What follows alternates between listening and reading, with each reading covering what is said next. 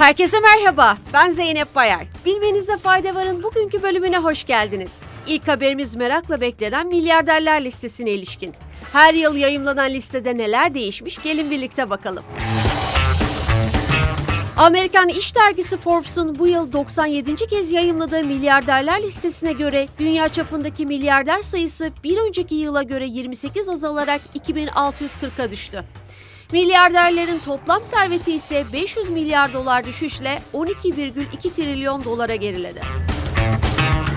Geçen yıl Twitter'ı yüksek fiyata satın alan Elon Musk milyarderler listesinde birinci sıradan ikinci sıraya düştü.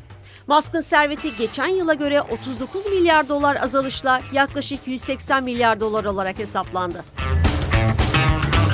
Diğer taraftan lüks eşya devi LVMH'in CEO'su Bernard Arnault ise 211 milyar dolarlık servetiyle listenin ilk sırasına yerleşti.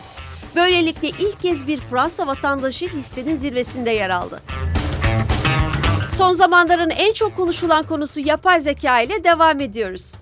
ChatGPT'nin dünya çapında yarattığı etki ve kullanıcı sayısının hızla artışı başta Twitter CEO'su Elon Musk olmak üzere birçok girişimcinin tepkisini çekmişti.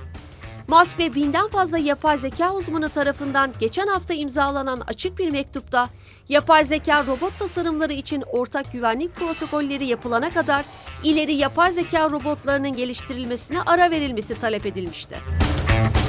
Yapay zeka tartışmalarına Microsoft'un kurucu ortağı Bill Gates de katıldı. Belirli bir gruptan yapay zeka çalışmalarını duraklatmasını istemenin zorlukları çözeceğini sanmıyorum diyen Gates, araştırmaları duraklatmak yerine yapay zekadaki gelişmelerin en iyi nasıl kullanılacağına odaklanılmasını istedi. ABD Başkanı Joe Biden da aynı gün konuya ilişkin yaptığı değerlendirmede yapay zekanın neden olabileceği tehlikelere karşı teknoloji şirketlerinin sorumluluk alması ve kongrenin de bu kapsamda adım atması gerektiğini belirtti. Bir başka teknoloji haberiyle devam ediyoruz. TikTok uygulamasına karşı dünya çapında artan muhalefetle boğuşan ByteDance şirketi 2022 yılında gelirini %30'un üzerinde arttırarak 80 milyar dolara çıkardı. Böylece ByteDance, Meta ve Amazon'un da aralarında bulunduğu birçok teknoloji firmasını geride bıraktı. Son gelişmeyle ByteDance'in geliri WeChat operatörü olan ve geçtiğimiz sene 80 milyar dolar kazanan Tencent'inki ile neredeyse eşit seviyeye geldi. İngiliz milyarder Richard Branson tarafından kurulan roket şirketi Virgin Orbit, ABD'de iflas başvurusunda bulundu. Kaliforniya merkezli şirket yaptığı açıklamada bölüm 11 iflas başvurusunda bulunduğunu, bunun da borçlarını yeniden yapılandırırken iş yapmaya devam edebileceği anlamına geldiğini belirtti. Son haberimiz Hollanda'nın başkenti Amsterdam'dan geliyor. Schiphol havaalanından yapılan açıklamaya göre daha sessiz, temiz ve iyi bir hava taşımacılığı için 2025'ten itibaren gece 12 ve sabah 6 saatler arasında uçakların kalkışına ve inişlerine izin verilmeyecek.